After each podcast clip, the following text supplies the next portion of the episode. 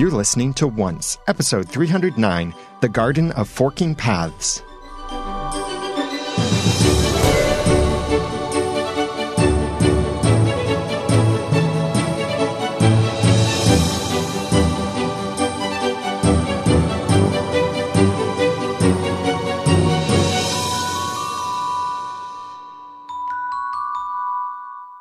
Welcome back to another episode of Once, the unofficial podcast for ABC's TV show Once Upon a Time. I'm Daniel J. Lewis, I'm Jeremy Laughlin. I'm Aaron. and we're ready to talk about the Garden of Forking Paths, this time without a 45 minute introduction. I mean, I'm ready to talk about the episode that went by that bizarro title, which is really the garden of all kinds of things, but no forking paths. Are you thinking poisonous trees?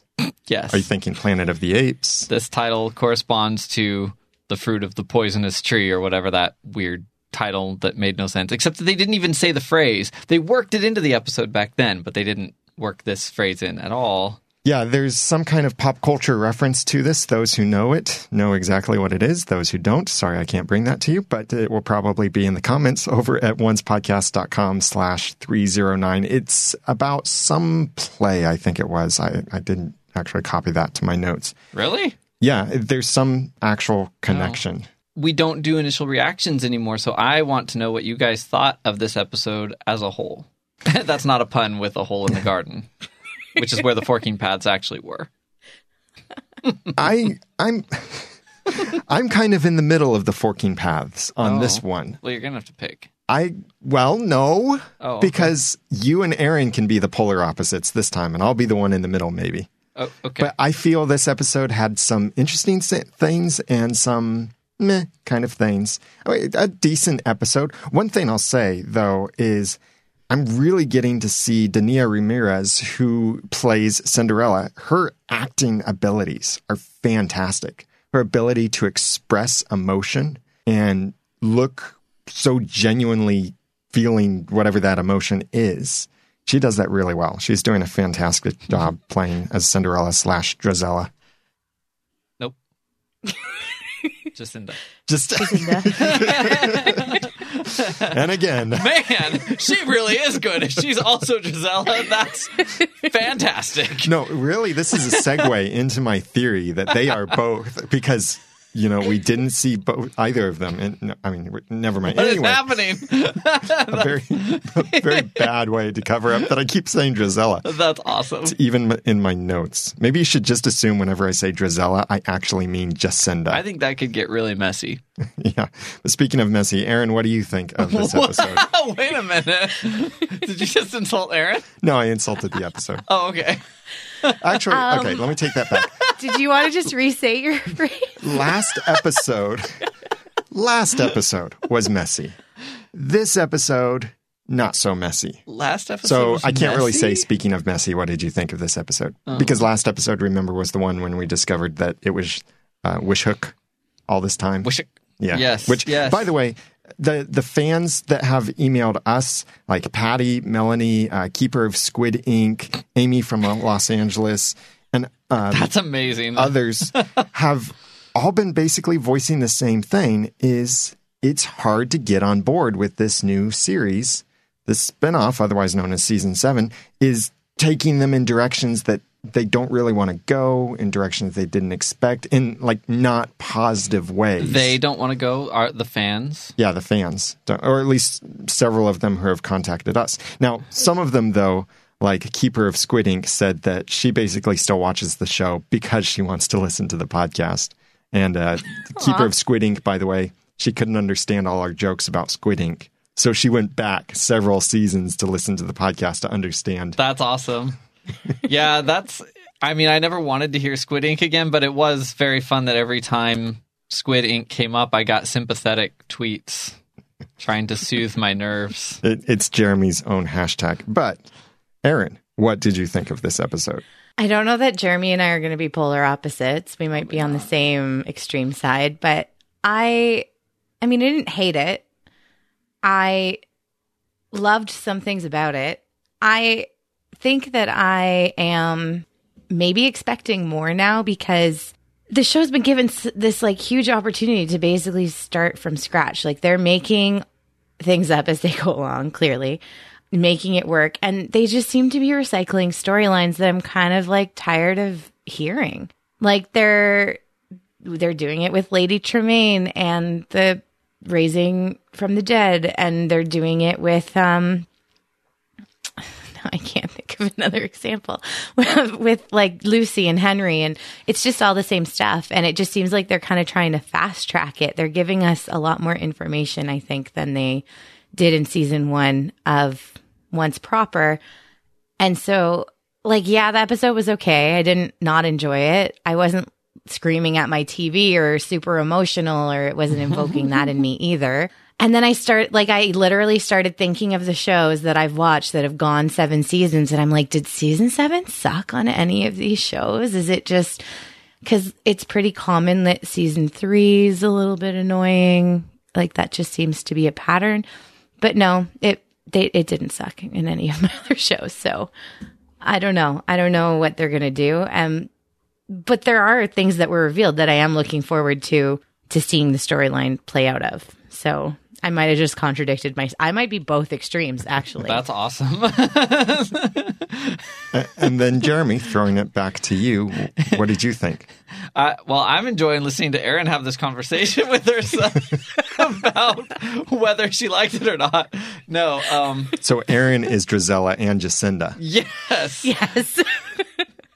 and not a mess at all. When she talks about raising the price on herself just outside of her paycheck, then we'll know it's true. Wow, I liked it. I just did. So I don't know if I'm an extreme. I didn't.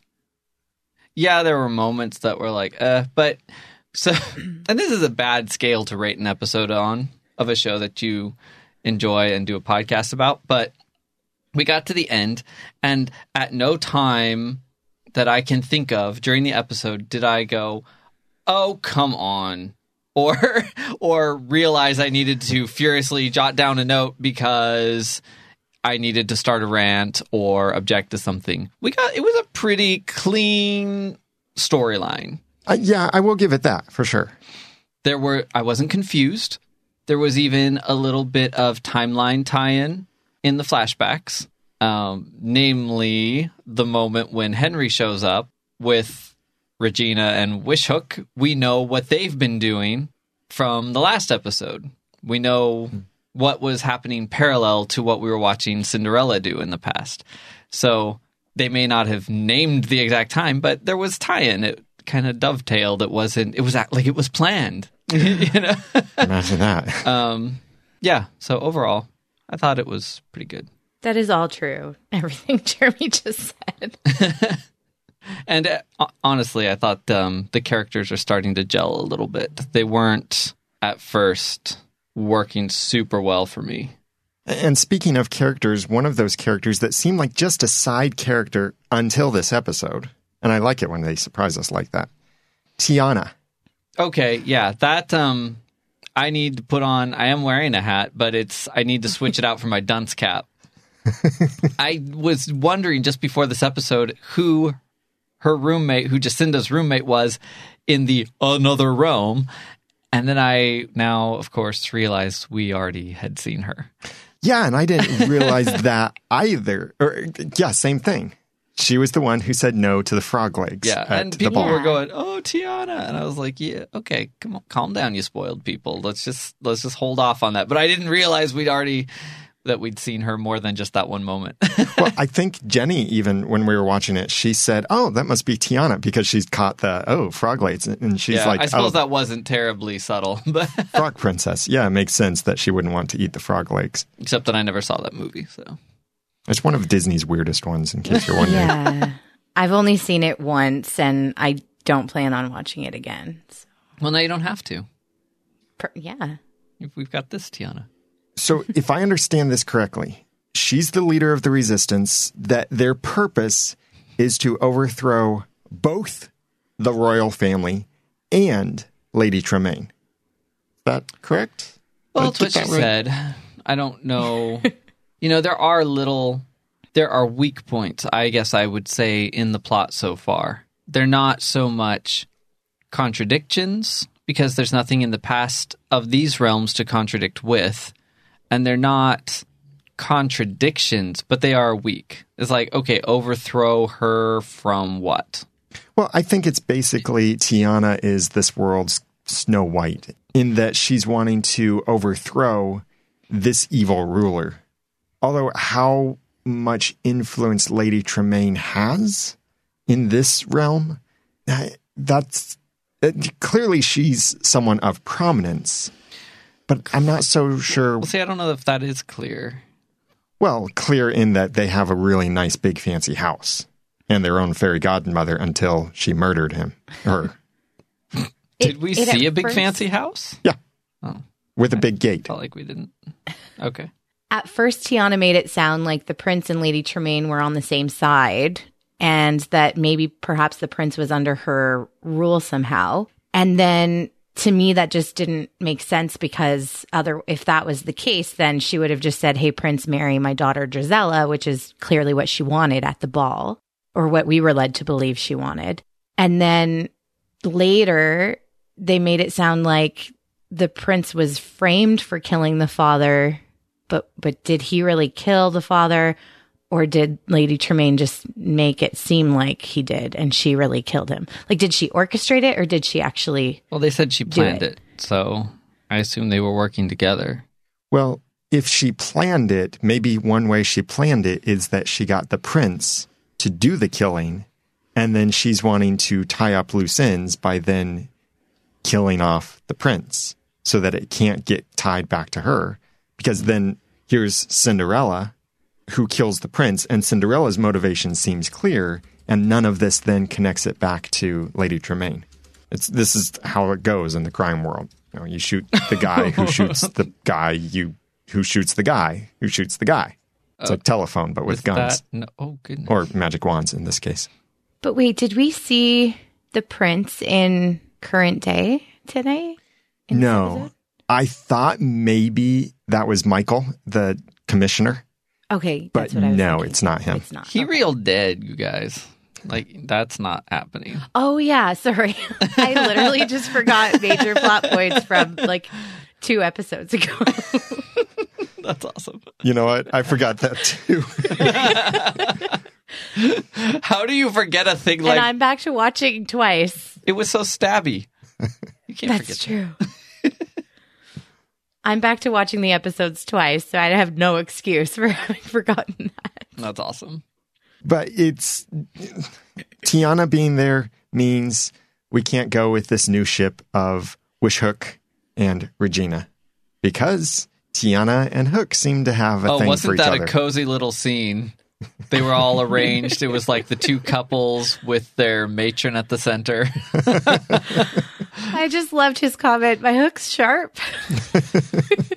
I'm ready to go. I know. There were some good lines in this.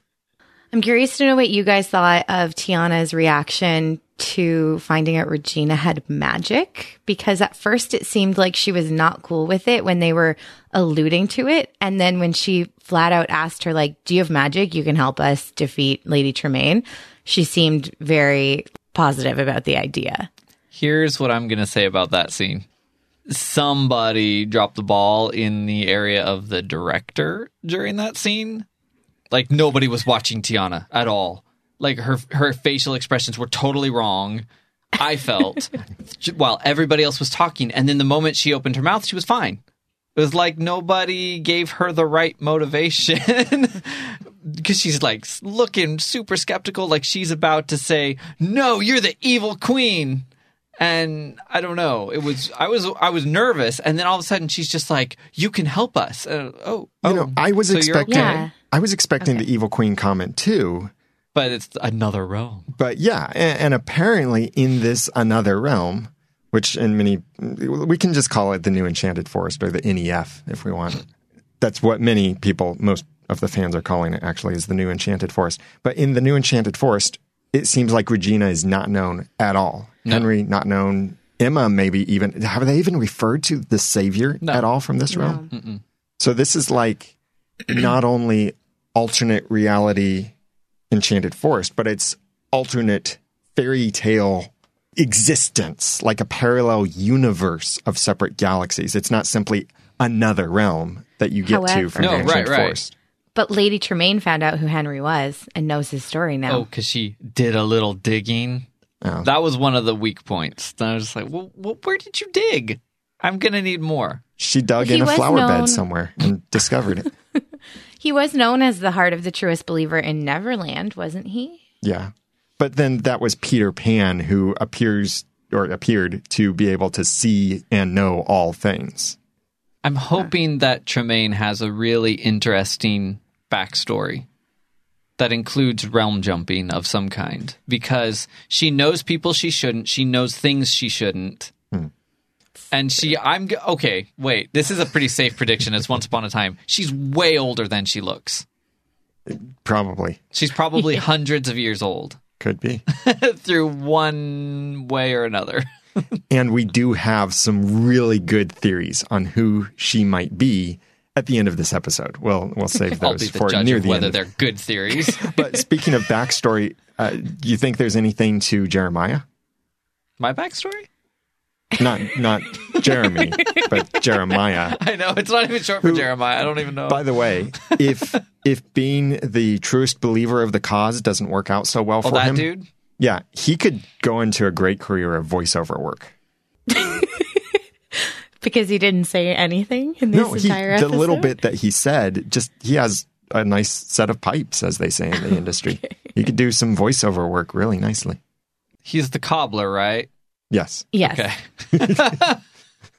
I was wondering if he was significant just because he they did the tie back at the end, but before that I was wondering if he was significant. So we may find that we never see him again and it was just because she was going to take his heart instead. But I did look up there is a fairy tale called The Elves and the Shoemaker, which is just about a guy who needed money and he started making shoes and then the elves helped him basically.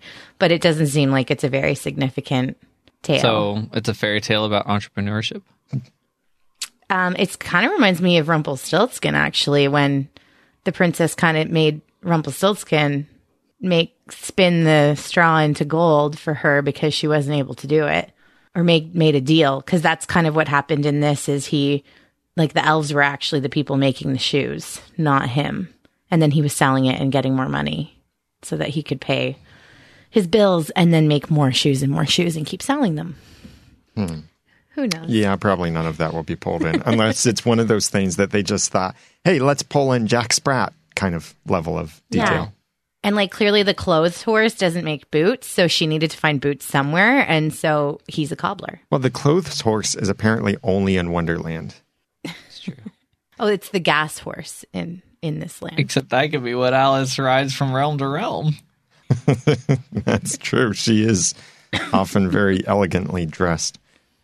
She is. Lady Tremaine, the opposite of elegance. Well, I mean, she's elegant in her own evil way. She's elegant on the outside and elegantly evil on the inside. she's something like that. mean. She So, a a couple things we learned about her in this episode. One is that she's been accruing magical items. So, she doesn't have magic herself, but it seems like she's been going on this campaign to get a bunch of them. And the fairy godmother's wand was yet one of those things. And I'm kind of hoping that, okay, for the sake of story, again, remember that whole the rant I went on or the introduction to my rant last time? For the sake of story, I like it when a villain is a villain. They're not simply misguided or, you know, I'm doing all of this just to save my daughter, just to save my son, something like that. Right. And I kind of get the feeling that that's the case with Lady Tremaine is that she seems so villainous by digging up the community garden and other things that she's simply misunderstood. All she's doing is she just wants to get her daughter back. Well, I so I'm kind of torn there because I would say some of their villains have been just misunderstood or misguided, but I think it would be pretty safe to say Regina was the evil queen. She had a tragedy. Mm-hmm. She didn't handle it very well, to say the least, and she went full out evil queen. And Lady Tremaine is pretty much that. I don't know if her atrocities are quite on evil queen level, but she's trying to destroy a little girl's life to save her daughter, which, you know, clearly she's uh, at least misguided, but uh, it's pretty evil. And Lady Tremaine seems to blame Cinderella for whatever happened, which we'll learn at some point, whatever happened to Frederick. I mean, whatever happened to the sister. I'm not going to even try to say. Yes, Anastasia. That's right. It wasn't one of the Zinzas. And no, it's not Anastasia from Once Upon a Time in Wonderland Yeah. because she died when she was 14. right. But are you getting any deja vu about trying to raise an Anastasia who was a stepsister to Cinderella from the dead? Because that happened in I Once think they Wonderland. literally believe that nobody watched that, and it's kind of ticking me off. It's like, no, we actually did. Your most loyal fans who are still around for season seven watched that show. Well, do remember talking about the Anastasia from Once Upon a Time in Wonderland. Mm-hmm. We never actually knew that she was Lady Tremaine's stepdaughter, right? We No, only knew It's- that she had some sisters, but It's the threads of plot. It's having Alice around. It's having an Anastasia. It's trying to raise an Anastasia. Although, notice that she still has one breath left in her. So she didn't quite die. So they can get around the having to break the rules of magic thing. That yes, they're bringing her back, but she's only mostly dead. yeah, they've been waking her up every Christmas for several years to celebrate Christmas obscure. with her. Until now, she has only one breath left. Oh my gosh, that's really obscure. Hashtag yeah, Doctor Who. yeah, maybe my one of my favorite episodes. Definitely my favorite Christmas special. This is one of those storylines that I just felt like we've kind of been there, done that. Like, first of all, the whole grown woman blaming child for tragedy. It's no, like, is is Cinderella going to have to say, "I was ten at some point, running at her in a fury"? Well, but she does um, blame herself. At least she has yeah, been. I'm sure she does, but people blame themselves when they're kids for things that aren't Yeah. actually their fault. Right. And then the whole bringing someone back from the dead and like Regina brought Daniel with her for the first curse and tried to raise him from the dead. And I then forgot about that. once Wonderland had the whole raising from the dead, like that they've just kind of been there, done that. Plus, they're breaking rules that they established in season one But that you can't raise people from the mostly dead. Yeah, but she's dead. yeah, she's mostly dead. so what's going to happen is that she will be saved from this certain death, and then the fury comes. Oh my oh, gosh. Oh, sorry, we're still Stop. supposed to forget about that. Yeah, nobody watched that season. I'm just kidding. So, yeah. Well, okay. So I thought it was a pretty cool twist. I liked the scene. I particularly liked the scene when Cinderella got to Lady Tremaine's. I guess I was thinking castle. Maybe it's is that the nice house that you're talking about? It, it was a little bit hard to tell, but it's definitely some kind of nice estate because the house was very far away from the gate, and the gate was a nice, true. fancy gate. Yeah, that's why when I build a house, no matter how big or small it is, I'm going to build it very, very far from the road so that it looks like a very nice estate. uh, but I thought it was a cool twist to have there be actually a reason that Lady Tremaine wants revenge on Cinderella. She's not just this horrible woman. Not Right. only she is a horrible woman, but she's not only a horrible woman. Uh, but here's the thing: I liked the intrigue of Cinderella saying unexpectedly, "After what, or will I ever have paid enough for what I did?" And you go, "Oh, what did you do?" But they sort of gave it away in the same episode by saying that she was quote responsible for Anastasia's death. But also the thing is, the last time we heard someone saying over and over what I did, what I did, I think it was Jasmine, wasn't it? Or am I or do they actually do this a lot and I'm thinking of someone else? I think they've used it a few times. And it ended up I know that at least once they've built it up. I, I think this was Jasmine's story. They made it sound like, oh, after what I did. And then you're like, really? That's what you did? What's the big deal? Like you they actually did- did the right thing. They did that with Emma too, with the whole um, greatest potential for darkness, and then she had to kill Cruella to save Henry. True, but that wasn't a mystery. We knew what the words "what I did" meant. Oh, yes, sorry. Well, in, in this case, we'll certainly find out because this is the kind of story they have to tell us of what actually happened Right. and how is Cinderella responsible. And I think part of that, like you're saying, is discovering did Cinderella actually do something? Is she actually responsible? Or is she blaming herself? I'll bet it'll turn out Lady Tremaine reacted to something and tried to kill somebody and ended up killing Anastasia. And it was, yes, she was angry because of Cinderella, but she's probably still the one who did So it. she aimed at Cinderella, and Cinderella did one of her ducks like she did when the guy with the sword was after her. And then Lady Tremaine hit Anastasia somehow. That sounds really violent and gross. Or it's just a situation of something happened and Cinderella felt like she should have saved her and and couldn't because she was a child or something. Anastasia was probably on a runaway horse, and Cinderella chickened out and didn't go rescue her. Yes, exactly. Uh, jumping uh, with the same character to Victoria Belfry, then in Hyperion Heights. Uh, do you think she's awake? She's definitely awake. She Definitely? called she referred to Cinderella in the last scene as Cinderella. Oh, that's right. And she referred to Lucy as Henry's Oh. daughter. Oh, oh, oh, oh. Yeah. And there was all the, yeah, you're right, actually. All the brought her over, blah, blah, blah, found P.S. her. It took me till the second watch to like comprehend that. A normal person wouldn't under, wouldn't think to look for her mostly dead daughter under a city park. You're right. That's true also. Well, it does make me wonder has all of this stuff about building developments and buying property and things has this all been just because she wanted to dig under them in order to find the coffin is that why she's been trying to redevelop hyperion heights so much It could be, hmm. but I think that points to the possibility that there's something weird about this curse. Like it still, she might be awake, but it's not hers. right and we'll certainly come back to that probably Because there's a lot of stuff that's really inconvenient for her, for this being her curse.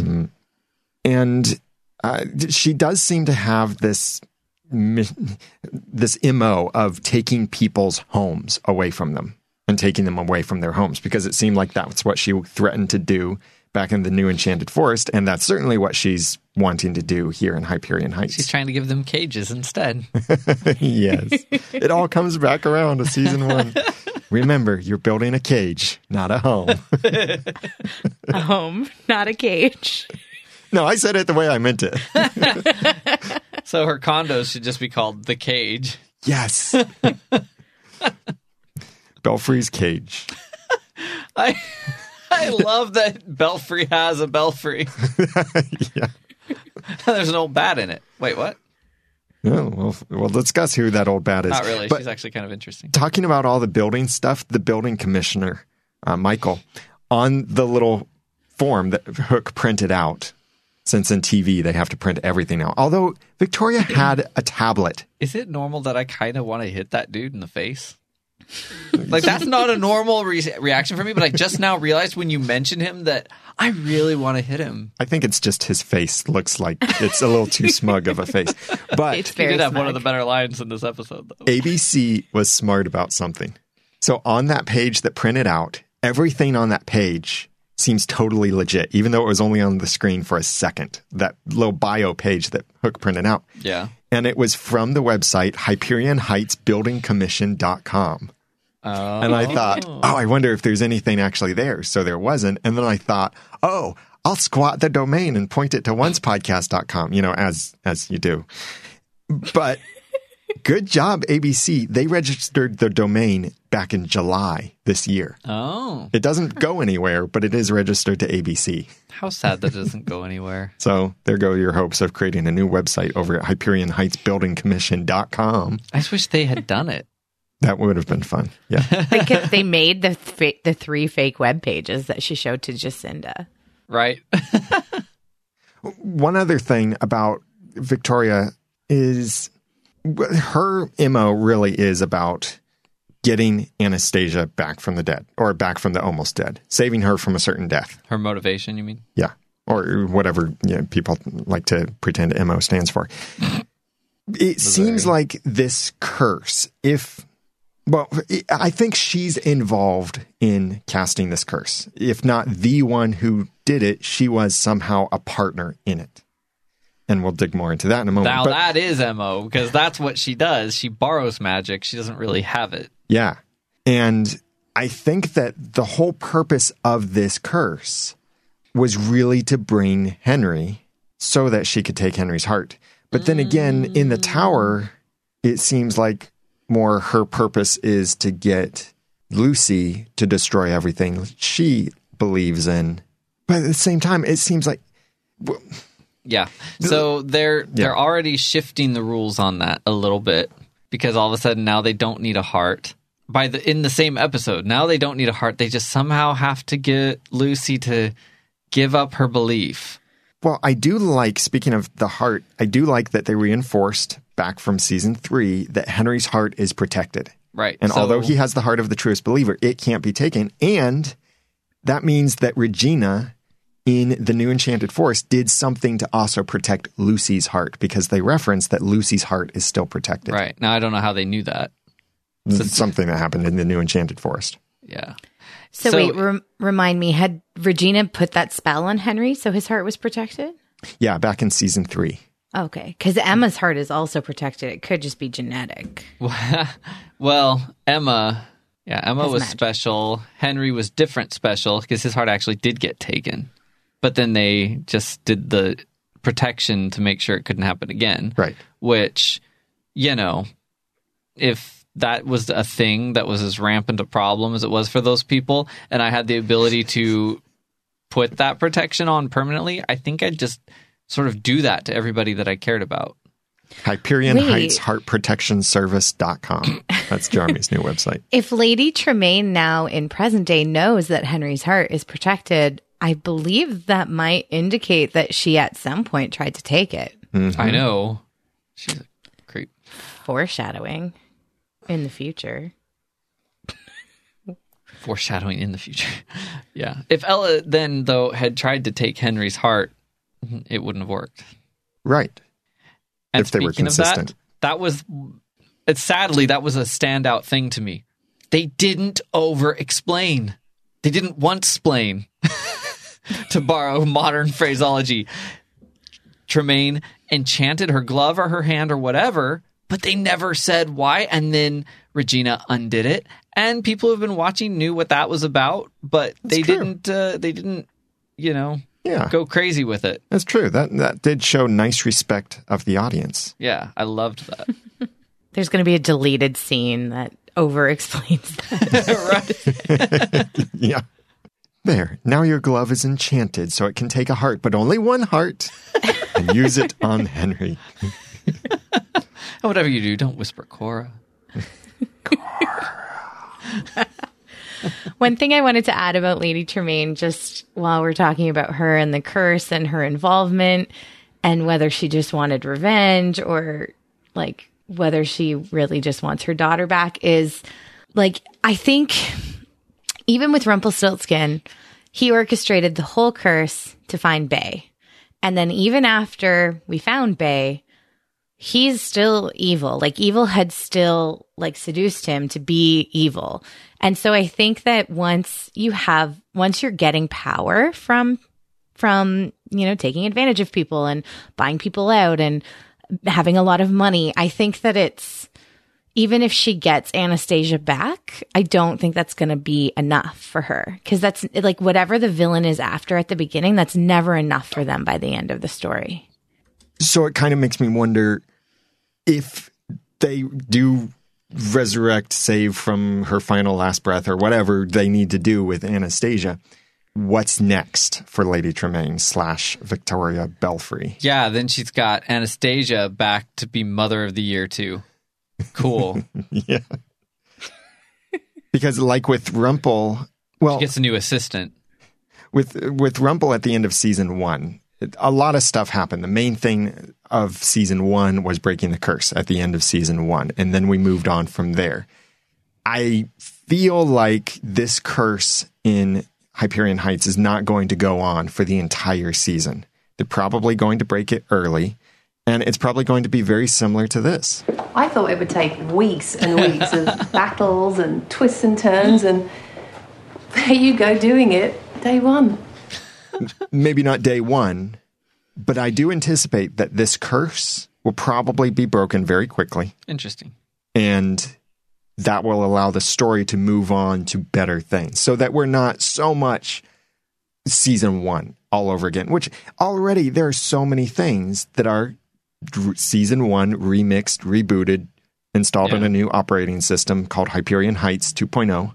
The mines. Yeah. Basically. And, and now we get this. So I'm really certain, well, I'd like to think that because the writers are smart, they're talented, that they're probably reusing many of these elements and then they're going to take a big sharp turn very soon so that this curse would be broken. Hmm. Do you think it's going to be broken before the mid-season finale? The mid-season finale might be the breaking of the curse and then That the repercussions of that. And speaking of taking a sudden turn, if you've had plans for what you're doing on November 3rd through the 5th, I think you need to take a sudden turn and go a different direction. And that is to Burbank, California to Creation Entertainment's Once Upon a Time convention. Creation Entertainment is our sponsor of this episode. We're very happy to have them. They just finished the Whippany, New Jersey convention, and we haven't received any photos yet, but we're recording this, I think, the day after the Whippany, New Jersey convention. So I know some of our listeners were at there, uh, hashtag OUATNJ. And we'd love to see some of the photos from there. Maybe you got some uh, voice calls or voice recordings or anything like that. Please send those to us. We have our contact information and a way that you can upload files over at oncepodcast.com slash contact. And we'd love for you to check out creationent.com to register for the upcoming Once Upon a Time convention in Burbank, California. So these Once Upon a Time conventions are a whole lot of fun. You don't have to try and camp out overnight hoping maybe you'll make it into one of the rooms that you thought you might have access to. No. When you buy a ticket from a Creation Entertainment convention, you get access to everything you paid for you are guaranteed a seat for the sessions, for the events that you signed up for. So, for this upcoming event in Burbank, California, here are the cast members and characters who will be there Lana Parrilla, who plays Regina, Jennifer Morrison. Hey, if you miss Jennifer and you want to congratulate Emma on her upcoming baby, even though it's not Jennifer Morrison's baby, then you can go see Jennifer Morrison there. Also, Rebecca Mader, who's Zelena. Uh, Colin O'Donoghue will be there, who is Captain Killian Hook Jones. Emilie de Ravin, who plays Belle, will be there. Lee Arenberg, known as Leroy and Grumpy. Gil McKinney, that's Prince Eric. Beverly Elliott, who is Granny. Chris Gauthier, who plays uh, Smee. Michael Coleman, who plays Happy, and Raphael Sbarge, who plays Jiminy Cricket, will all be there at the Burbank, California event. That's November 3rd through the 5th. We'd love for you to go and send us some photos. That's this coming weekend, or it's coming very soon. So make sure you make your plans to attend if you haven't already made those plans yet. And send us your feedback. Tell us your highlights. Tell us what you loved seeing. Send us your photos, your funny sound clips or videos or anything like that. Let us know how wonderful it was an event to go to because we're planning to go to the one in Chicago. I'm not sure how many of our staff will be able to be there, but in Chicago in 2018, we will be at the Once Upon a Time convention, and we hope you will too. Join one of these. Next one is November 3rd through the 5th in Burbank, California. Go to creationent.com to learn more information, register, and sign up and plan to be there. That's creationent.com. And thank you, Creation Entertainment, for your support of this episode of Once Podcast. They're actually hosted in fictional versions of these cities. So they take place in the 40s and people travel by Magic Bean. And speaking of magic beans and growing things, the community gardens, or maybe what we should otherwise know now as Hyperion Depths. Nope. You like that? Nope. Caves underneath the Hyperion Nope. Heights. I like it. I'm probably going to use it, but I don't know how much. It's not about what's under the gardens. Okay, true. But what is under the gardens are these mines very similar to season one, which maybe we'll never see again. How did Belfry get the coffin out of there? Lucy was literally the first person down that hole, and she never found the coffin. And then suddenly that's where they took it from. My guess is that while this is happening, remember, she's doing this excavation and rebuilding and condo development all over town. And my theory is the reason she's doing that is she's been looking for this coffin. Now, why? That's a different issue. But so while this is happening at the community gardens, somewhere on the other side of town, meanwhile, on the other side of town, they've been doing their digging, building some other condo over there, and they find the coffin there and they bring it to her. Well, maybe. Or maybe they find the coffin after Lucy and Henry come up from the, uh, the Hyperion depths. But this is one neighborhood. She only has influence in Hyperion Heights. True. I don't think they went every direction they could have, right? Wasn't there a fork in the road? Oh, that were they there could have gone a forking paths under the garden? I think there were. and clearly Lucy went the wrong way. Well, then Lucy, I mean, that shard of shoe was not even all that convincing. So I think Lucy really missed the boat on that one. Lucy is reminding me so much of Henry in the sense of she doesn't really care mm-hmm. What what's going to happen to her. She just jumped in there. She didn't know how deep that hole was. She could have fallen to her death. I think she could see the bottom. Once she jumped, you could see the bottom. And she has an answer for everything. The tunnel might cave in. No, it's been around this long. yeah. Which is a very good point. Right, Lucy. It's been around without a big hole punched in the top by bulldozers that are now sitting on top of it. There are some flaws to her logic. Wouldn't that be great? It just caved, and it wouldn't be great, but it wouldn't it be amazing if it just caved in and Henry and Lucy are gone? And then Snow's glass coffin, I mean, Cinderella's glass slipper would be lost forever. Yeah. Well, at least they they mentioned that this was basically the same thing happening again. Yeah. I had to go back and look. That was actually episode five of season one, not episode three. I thought maybe they were doing some parallel plot points, but they did not.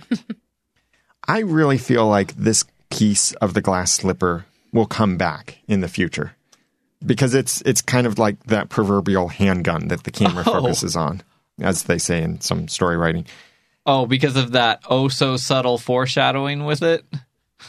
Well, the hero keeps the glass slipper Yeah. so that he can always find his true love, even if he thinks she's gone forever. Wink, wink. Yeah, and then he finds the true love that he thinks he remembers. So, uh, yeah. Maybe Belfry planted the slipper there and it put a spell on Henry. No. well, the, I think that broken piece of glass has some kind of spell on it that's prevented people from losing their fingers and blood coming out of pockets from this shard of glass being stored in a pocket.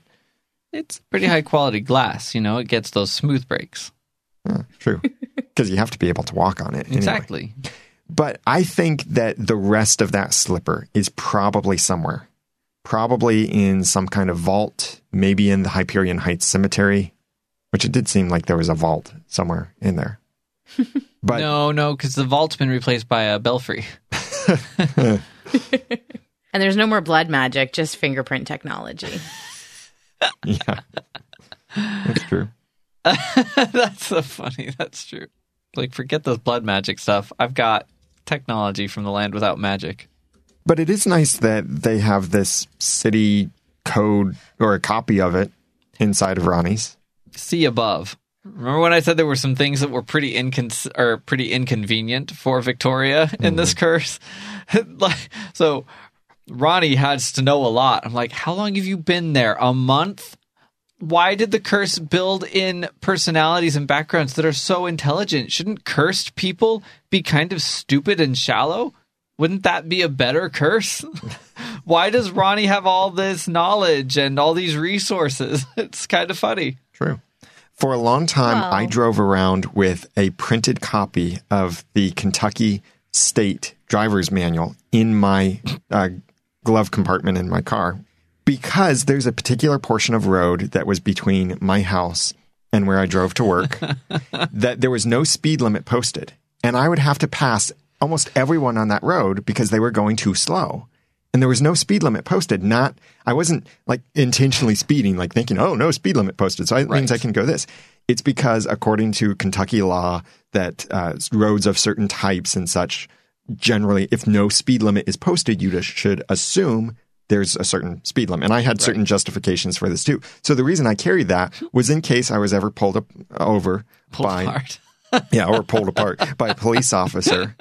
And then I could say, no, look here, let me pull this not gun thing out of my glove compartment and show you that, look, according to this, I have full justification to be driving this speed, especially since there's no posted speed limit sign and based on this other criteria.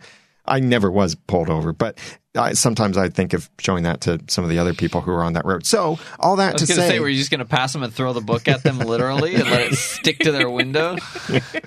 Yeah, that would help. But all that to say then that for Ronnie to have a copy of the city code tells me that she kind of is either trying to manipulate things according to the law or she has it for those moments when she knows she needs to use the law in order to do something. I know, but Ronnie's not real. Yeah. Why does she point. have this knowledge? Well, I think any bar owner would have that knowledge. Not so a curse created bar owner. Well, she no- should just be like, I've been a bar owner as long as anyone can remember, and I serve drinks, and not really sure how I got here. Well, it's possible that uh, another reason she has it is because remember, she was going to sell the bar to Victoria. I know, but So maybe she had to get a copy of the local code in order to keep up with knowing what's involved with the sale of a business like this. we don't know how long they've been cursed Right. or how long they've been there. Right. I would imagine not too long because it's not as if time is frozen. Mhm. So they haven't really aged a lot. what if thrown into this, what if it has been only days since the curse was actually cast? Right. That'd actually be kind of cool. that's a little crazy, but possible, I guess. It could happen. It could happen. So there's that cemetery though in Hyperion Heights. And it kind of makes me wonder what's in Hyperion depths under that cemetery. So, was Henry originally looking for that cemetery? See that this is what Daniel and I were having a separate conversation about this because I asked if this was the same location in which he was looking for the cemetery before. Because I thought he was looking in Hyperion Heights and I was like, isn't that a little coincidental? You act like you've never been there before, but you were looking for your family buried in a cemetery there? It didn't seem like Oh. he'd left the neighborhood when he was looking for that cemetery. But not Hook. Hook gave him a copy of all the cemeteries in Seattle, I think, right? So maybe Correct. he's checking them one at a time and that just he was wandering by that one and that's why he checked it. Oh, yeah. Uh, so do you think he intentionally was visiting this one to look? Or was it maybe he was just walking home and saw, oh, cemetery, might as well stop in and see? Yeah, maybe Wh- one or the other. I thought he was just walking by. He didn't look like he was on any kind of specific mission. yeah. But maybe his yeah, he was walking by and then decided to check and then saw his he had maybe just gotten a little jolt of hope and now he's back to he's going to be really bummed out in the next episode, I think. It is a completely different location from uh, the episode Hyperion Heights when he went looking to leave some flowers on the graves. Uh, the it's it is completely different. So if they're trying to say that it's a cemetery that popped up by magic overnight, then I don't think they did a good job. I, I think it's more reasonable to think because he never had reason to visit Hyperion Heights. He never said anything about Hyperion Heights. He just knew that it was this neighborhood. But I think now it was more like he's uh, he's on his way back home, sees a cemetery, thinks, oh, I'll check it out, and then discovers they are buried here. Because he didn't know which gravestone to go to. He didn't go straight to any particular gravestones. He was just browsing and then he realized it. Doesn't that make him wonder at all? Like, why don't you know where your wife and daughter are buried? Yeah, Kind of weird, right? that is. Here's something something that it kind of annoyed me about the episode. Maybe just frantic children annoy me a little bit. So Lucy was getting on my nerves. just I I think it's because we've been through all of this with Henry, and now Henry's going through it with Lucy, and she's just trying so hard to convince him when she even has the knowledge of his book and of how long it took them to convince Emma. And I just think of August like Emma was su- in such denial that when he rolled up his pant leg and showed a wooden leg, she saw a normal leg. Mm-hmm.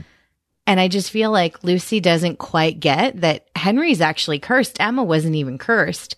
Henry's actually cursed. And I don't think her being all crazy is going to help him remember. Yeah. And he even, by the way, I did notice that he literally said that what she was saying was crazy. And she sure didn't react like he did when he was her age.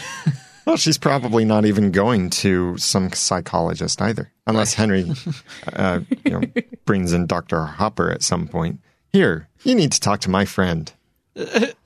but he does have the heart of the truest believer, and maybe she got a little bit of that too, and maybe that's why she believes. Like maybe she was never cursed, or if she was, she awoke from the curse ra- ra- rather quickly. well, there again, though, like we were saying before, she's not saying anything that's not in the book. She's not talking about memories of being in another realm, Mhm.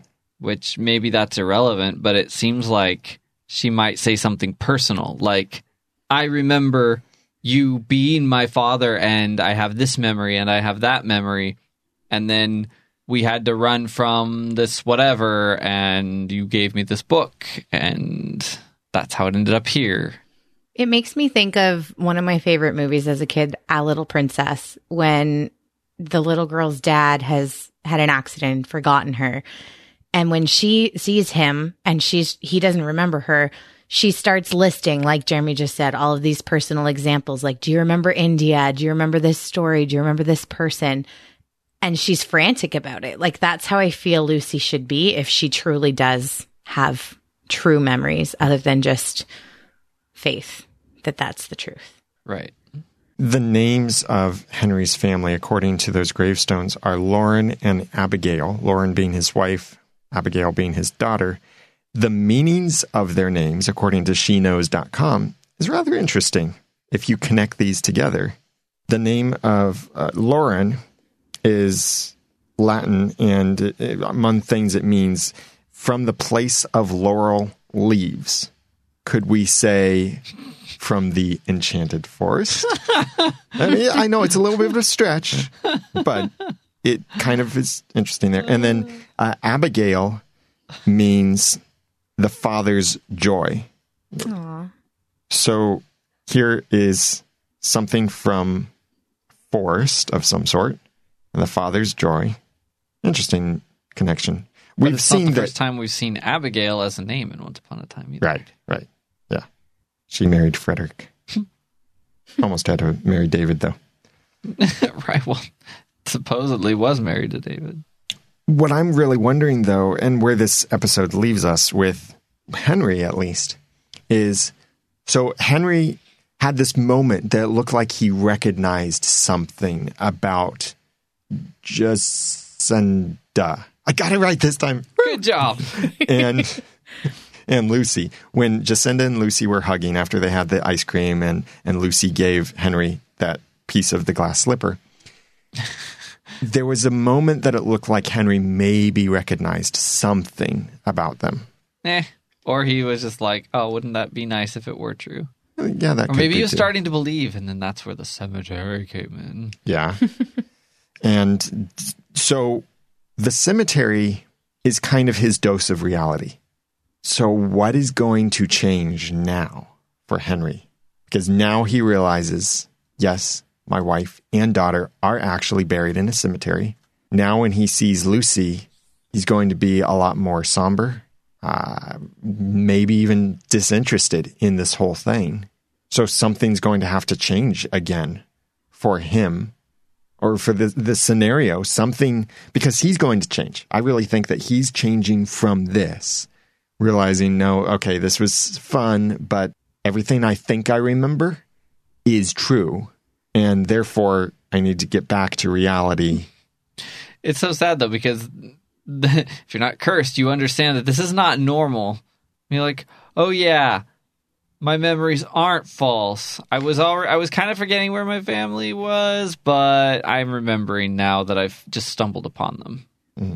He's probably also going to feel a little bit guilty if he is developing any kind of feeling for Jacinda once he realizes that his wife, who he loved, is is dead, fakely dead, but he doesn't know that. Yeah, I could see that. Certainly. And speaking of fakely dead, let's talk about Anastasia in a box. Oh my gosh. okay, that was another unintentionally funny moment that was a favorite of mine.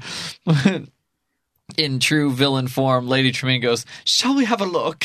And Ella goes, No. I don't want to see what's in there. She's been there for years, for as long as anyone can remember. Surely she stinketh. She- No, she's not Shirley. She's Anastasia. Anastasia. Yep, there it is. Yeah. Yep. So what we know about Anastasia is she died at 14 years old. Oh, man.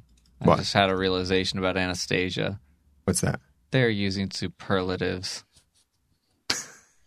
yeah. Purest of heart. Yeah, that's the other thing we know about her. Supposedly she has or had the purest of hearts, Oh, it's still in there. One breath. and her death was somehow Cinderella's fault, and both Lady Tremaine and Cinderella seem to know that. And Lady Tremaine doesn't want Ella's heart as the thing that's going to bring Anastasia back, so I guess it's not one of the purest of hearts. So burn on Ella. Well, not if she killed her sister. Oh, right. I forgot that even an accident can do that. Well, here's the other thing about this. We don't know her face because they had it covered. And when they cover someone's face, they want it covered so that there will be some kind of dramatic reveal at some point. Or because they haven't cast the actor yet. Well, okay. Let me remind you season one, when they went to Wonderland and there was the Queen of Hearts there, there was an actress playing the Queen of Hearts, had her face covered. And we had said similar things that, oh, maybe they haven't cast her yet or, or something like that. We didn't know completely yet that that was Cora. But at some point through season one, we did uh, start theorizing that Cora was the Queen of Hearts. And it wasn't until season two that we actually got that confirmation. But in season one, when they filmed that veiled character, they did use Barbara Hershey's voice. Barbara is who plays Cora. They did use her voice. Baba. So they knew exactly who they wanted that character to be. This isn't like who is Jeremy Stantham or whatever the na- the name was from Lost. oh, my gosh. Jeremy Bentham. Yeah. This is someone important, but when you think about the characters we've seen, we've seen Drizella, and I do mean Drizella when I say Drizella in this case. We've seen Cinderella. We've seen the crazy lady in it's the tower. Ella now. Yeah. We've seen we've seen Tiana. We haven't seen whoever this character is. In in, in Storybrooke or in Enchanted New Enchanted Forest, or at least we think we haven't seen her yet. But we haven't seen any other prominent female who had any lines whatsoever in New Enchanted Forest other than the fairy godmother who is dead. So it's Well, and All of the Anastasia conversations we have. is a child too, right? Like she's 14. yeah. Unless yes, unless. but the skin color doesn't match unless it was that the Anastasia is actually Lucy, but skin color doesn't match. That'd be very strange. Because you can And see that under that veil is someone who is very white, just like Drizella is very white. I uh I got nothing. I can't think of anybody that matches all the criteria we have who would actually be a shocker of some kind. Well, think Not yet. unless we did see her in this episode. What if, and this, okay, this is crazy territory for a theory. yeah, I could uh, there because there's nothing left but crazy. What if that woman we see I in knew the it. tower I knew it. Is actually Nope. Anastasia? Nope. because we don't see them open the coffin in Hyperion Heights. So there could be anything in there. Jeremy Bentham, Bentham could be in there for all we know. And Nope. maybe this is some crazy convoluted thing that the curse backfired or something like that. Because both whoever that woman in the tower was and Lady Tremaine are interested in restoring Anastasia, and they were both happy that the coffin was found. The woman in the tower is only one of her magical friends, quote unquote. Okay. She's keeping her there uncursed, much like uh, Regina kept one or two people relatively uncursed. And she wants that's part of her game. Well, I, now I'm back in the camp of, with this theory, I'm back in the camp of the curse being victorious. But just because it makes sense for it to be hers if the one person who can help her with Anastasia has her memories and is locked away in a very convenient location. Um, if it's been a while since she visited, how is she eating and doing other things? Just a side note. Your questions are pointless. Magic. Yeah, so I'm I'm not sure it's crazy complicated. I can't think of anything that would really be shocking.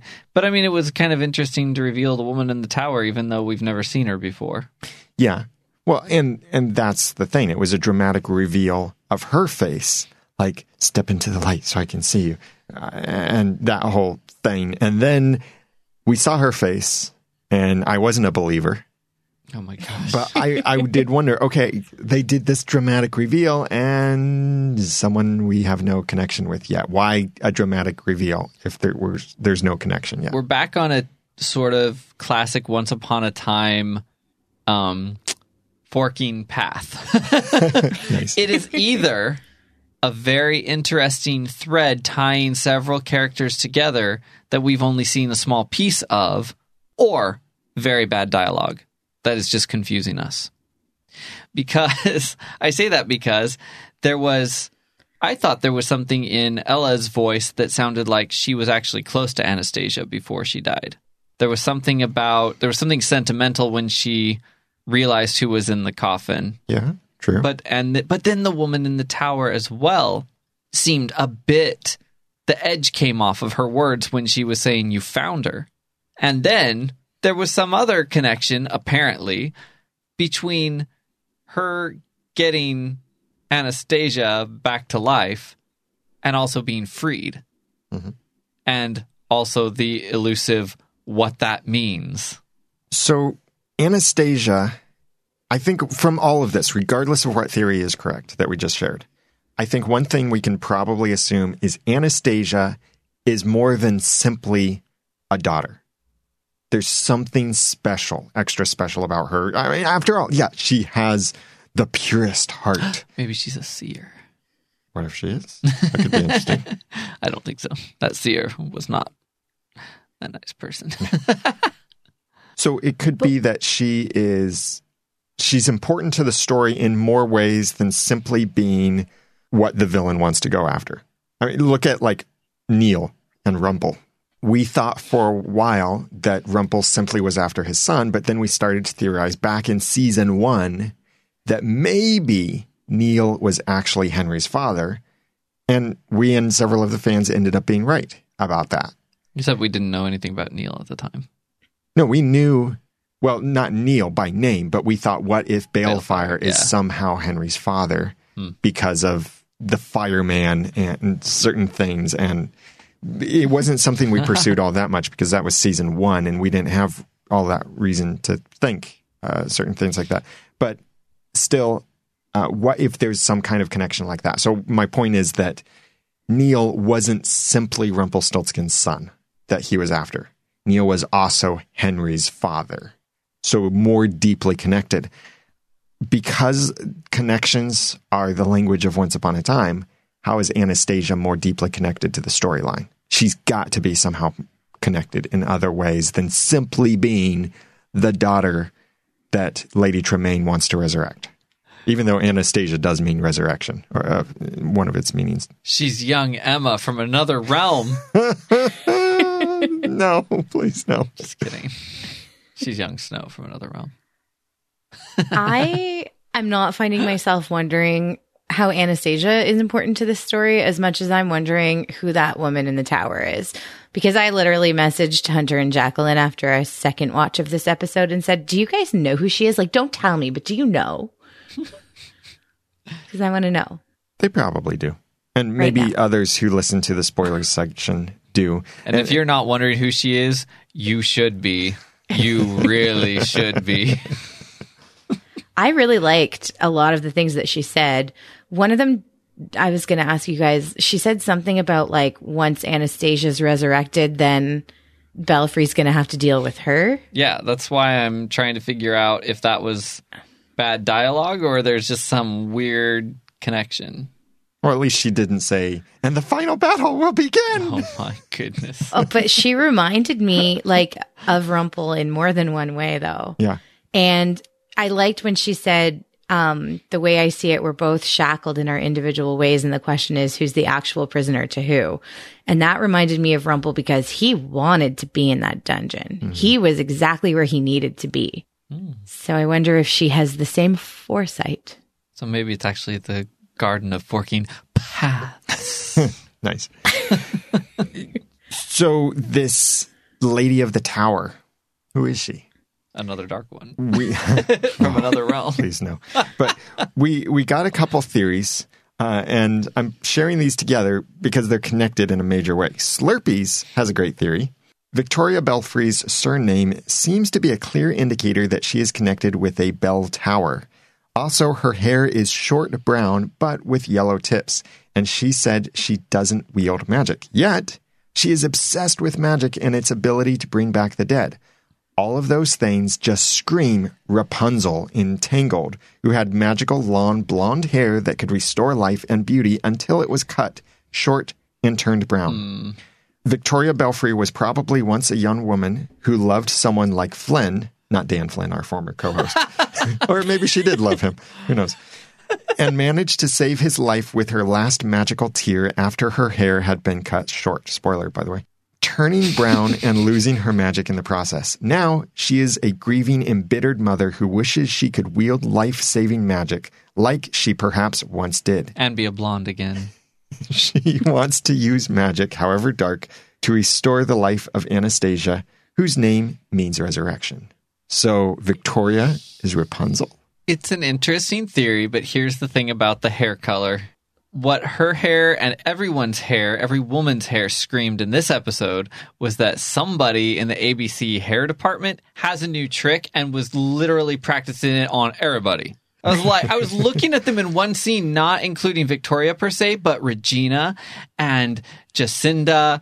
And I mean, well, in those scenes, it was more in the Ella phase and Tiana. I was like, they all have dark brown hair with light brown highlights. Like very, very, and like similar. Their hair was all very similar. It was kind of hilarious. Another idea is maybe that the tower lady Tower is lady. Rapunzel.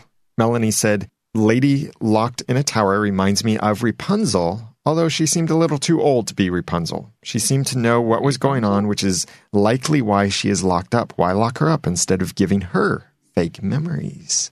Because she's key to resurrecting Anastasia. I think that's why you lock her up so that she can't get away, so she can be around to save Anastasia. And why not give her fake memories? Because she needs her real memories Yeah, in order to awaken Anastasia. of course she does. Also, another common theory is that maybe she's Mother Gothel from Tangled, which is the mother of Rapunzel, because there there seems to be some kind of tower association here. So if Victoria is Rapunzel, then that lady in the tower could be Victoria's mother or forced adopted mother sort of thing. That's too many layers of evil stepmother. Like they need to stop if that's a thing. Just stop.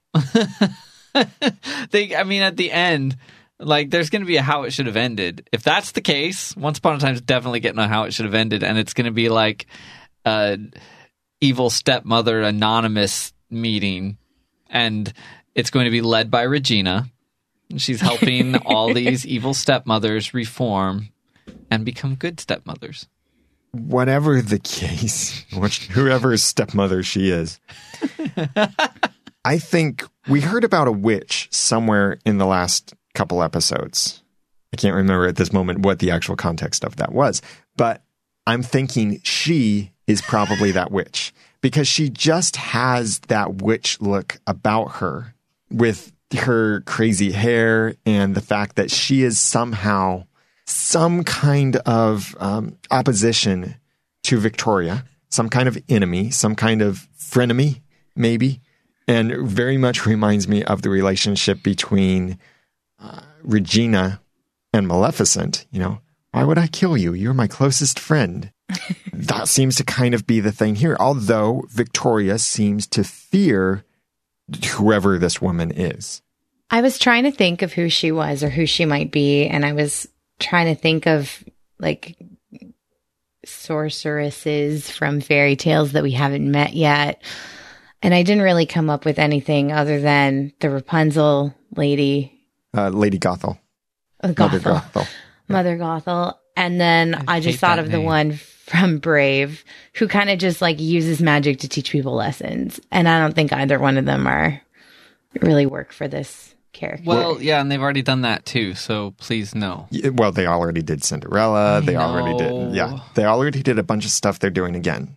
But if it was the witch from Brave, I would have expected at least one hidden bear somewhere in that True. tower or I- carved somewhere. Am I just too hopeful to think that she's nobody but a new interesting character? I mean, I probably am, right? Like, she's got to be somebody that we've probably heard of in some capacity. Yeah. I thought at first that she reminded me of the Jabberwocky, and I don't know if that's just because I really liked the Jabberwocky in Once Wonderland and would like to see her again. But even if that's the case, then they've recasted her. But just some of the dialect and the way she's kind of poking, poking fun, poking around the issue with Belfry. She reminds me of what's her face. Yeah, Yeah. that's right. You heard me. No, the original Dark one. Oh. Oh, Hmm. It's the eyes. Well, what I'm thinking with the Jabberwocky Help me. What's her name? comment. You don't remember? That was once upon a time. We're, we're talking about the spin-off. the not Merlin one. Yes. the yeah, yeah. Chat room will let us know in a moment. But w- here's what I suggest you do. Imagine that lady in the tower. Nimue. Yes, thank you. Before the chat You're room, for the record. Imagine that woman in the tower and imagine her saying this and see if it fits.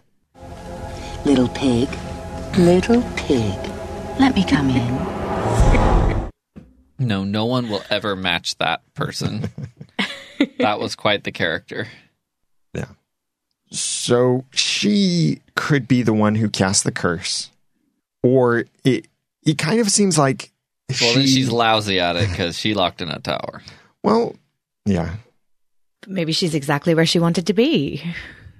she's kind of the bell in the basement, but this time the bell in the tower. Re- remember The bell in the uh, belfry. yes. The bell in Belfry's belfry. yeah.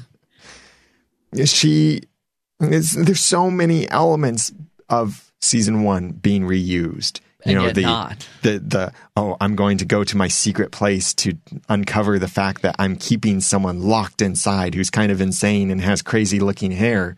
Well, that's what and you I have just when you're locked and I just quoted what the spinoff, or did I quote season one? See, they both are the same. You didn't quote anything. Well, true. I referenced. There were men and women and children walking around saying lines. Which season did I just reference? season three. But we have had the Alice reference, Mm-hmm. even though we haven't seen Alice in the last two episodes. right. Yeah. So we do know that they've recasted that role.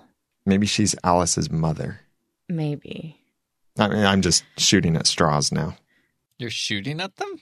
She kind of looks like the girl from The Lord of the Rings. I don't know which character because I've never watched The Lord of the Rings, but the one with the elf ears. Oh my goodness. You need to have an epic movie night. but don't you think she looks like her? I don't know who you mean, so I'm not sure. The the one with the really dark or sorry, the really white long hair I and thought- the really blue eyes and the elf ears. well, no. I don't. she's someone important. That's the, the summary of everything we've just theorized about. And speaking of someone important, our heroes are someone important. We don't keep our heroes locked in a tower and give them crazy looking hair and color a little portion of their hair. We don't ask them to raise the dead, but our heroes are still very powerful people and we could not do our podcast without them. And for this episode, I want to thank Lisa Slack and our 23 heroes on Patreon. Big thanks. We could not do this podcast. Seriously, we couldn't do it without you. You help keep the podcast running. Thank you very much for the, your support. If you want to be a hero to the podcast as well, then please go to oncepodcast.com slash hero. And then you can decide who is the hero to whom over at oncepodcast.com slash hero. And thank you for your support. Here's another crazy theory. This is from Lisa saying, So here's a theory that I've been thinking about that could help us understand some of the alternate Enchanted Forest timeline issues. What if Lucy is not Henry's biological daughter? What if Cinderella had already had Lucy at this point and she just calls Henry her father once he and Cinderella get together? This would definitely help the timeline issue and it wouldn't have Regina and Wish Realm Hook in the alternate Enchanted Forest for the next 10 to 12 years, which just seems unlikely considering how easy it seems to be to get portals in and out of there. Oh my goodness. Is it ever easy? This is an interesting twist on things that we think Lucy knows the truth and we think we know the truth watching the show. But what if it is some kind of twist like this that all along Lucy is not who we think she is? I, I feel like that's too complicated. Well, and Jabberwocky 2.0 specifically referred to Lucy as Henry's daughter. True. Yeah, which then does confirm that. Unless she's the big bad. So one person we haven't talked much about is Regina, and not Ronnie Regina, Regina Regina. Okay. So I I thought she was very interesting. She always so even now in the so-called spin-off, she's managing to have some of the most interesting moments because of her skill and because of her character's depth. Hmm. In the other realm, it's sort of a weird not weird, but it's it's interesting. It's the first time we've seen her in basically the Enchanted Forest, but not either in her Regina Mills getup or Evil Queen clothes for one reason or another. She's in sort of culture appropriate attire, but it's her. It's not Evil Queen. Yeah. So we've never really seen that before. And her position as sort of just the wise matronly figure is really fun to watch, helping LSE kind of gently, but also with some authority, I guess, that you don't want to do this. You don't want to take the heart. She just goes ahead and unenchants the hand. She's basically being the wise bartender of the new Enchanted Forest. wise bartender. Yeah, she it's it's just fun to see what almost looks like flashbacks, but it's the fully character developed Regina that we left last season. I really enjoyed that as well. I really loved their bonding moments and how she she was there and like you said it was in like kind of a gentle way. And I think that if she had come in with tough love or come in telling her what to do or making her decision for her, it wouldn't have had the same effect on Ella. Like the old angry style she used to approach things with, even as she reformed, where she'd be like, What do you think you're doing? That's my son. and in Hyperion Heights as cursed Ronnie, her part that she's playing in this series is really fun. Uh, even just to see Lana Parrilla get to act a different character right. on the show that we've been watching her act in for years now. Mhm. And then she gets the nice little fun lines like, look at that, I'm a regular queen. right? but but they did. They went straight to sort of a parallel scene with Ronnie and Jacinda, mm-hmm. which the relationship's different, but she was still helping her and giving her advice, and it's cool. It's well done. like the mother might give good advice to the girl her son is interested in. Right. She can tell. That Henry's her son. No, that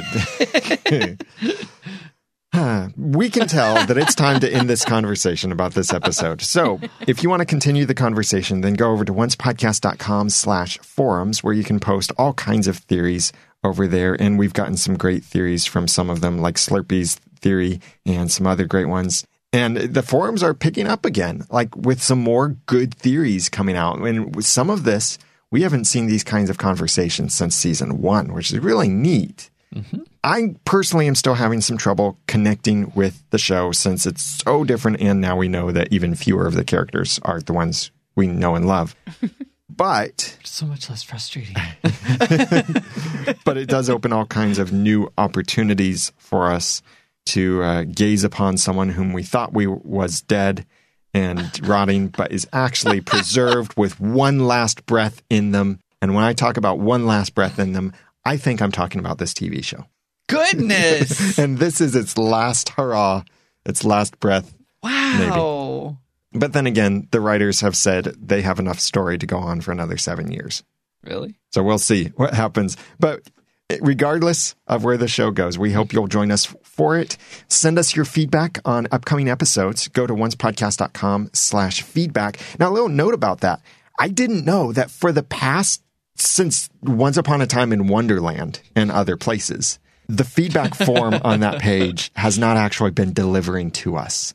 So if you oh. thought that we never read your theories because we didn't like them, I mean, that could be the case sometimes. But if you thought for some reason choosing to always omit your theories and not even mention you, well, it turns out that we weren't seeing those theories. There were a bunch of emails in an inbox that weren't actually being delivered to us. So that problem is fixed now. so if you go to It's only four years. Come on, let's get your uh, your feedback. oncepodcast.com slash feedback. Our email address is on there, the phone number, the option to send a voice message, which, by the way, now works on Safari and it works from an iOS device and Android devices without having to install an app. So you can now send us a voice message from our website straight from the browser on your iOS or Android device. And that's all over at oncepodcast.com slash feedback, the same page as oncepodcast.com slash connect, which I said earlier in this episode. So we'd love to hear from you, your thoughts and theories on the next episode of Once Upon a Time after it airs. You can still join our chat room to watch the show live and chat with other oncers watching it live and join us for the live podcast on Monday nights at 7 p.m. Eastern at oncepodcast.com slash live. Please connect with us on Twitter at Once Podcast, and I'm Daniel J. Lewis on Twitter at the Daniel J. Lewis. I'm Jeremy Laughlin on Twitter at Phlegon. That's P H L E G O N. I'm Aaron on Twitter at Aaron J. Cruz. This podcast would not be possible without our great team. So thanks to Jack for writing our show notes, John Buchanan for editing our episodes, Hunter Hathaway and Jacqueline for providing our spoilers. You'll hear from them in the next episode of our podcast. And thanks to Jacqueline and Matthew Paul for moderating the forums, Keb for masterminding our timeline, and thanks to my co hosts, Jeremy, Aaron, Hunter, and Jacqueline for hosting this podcast with me. And until next time, remember, I'm not a hero, I'm just your mother. And thanks for listening.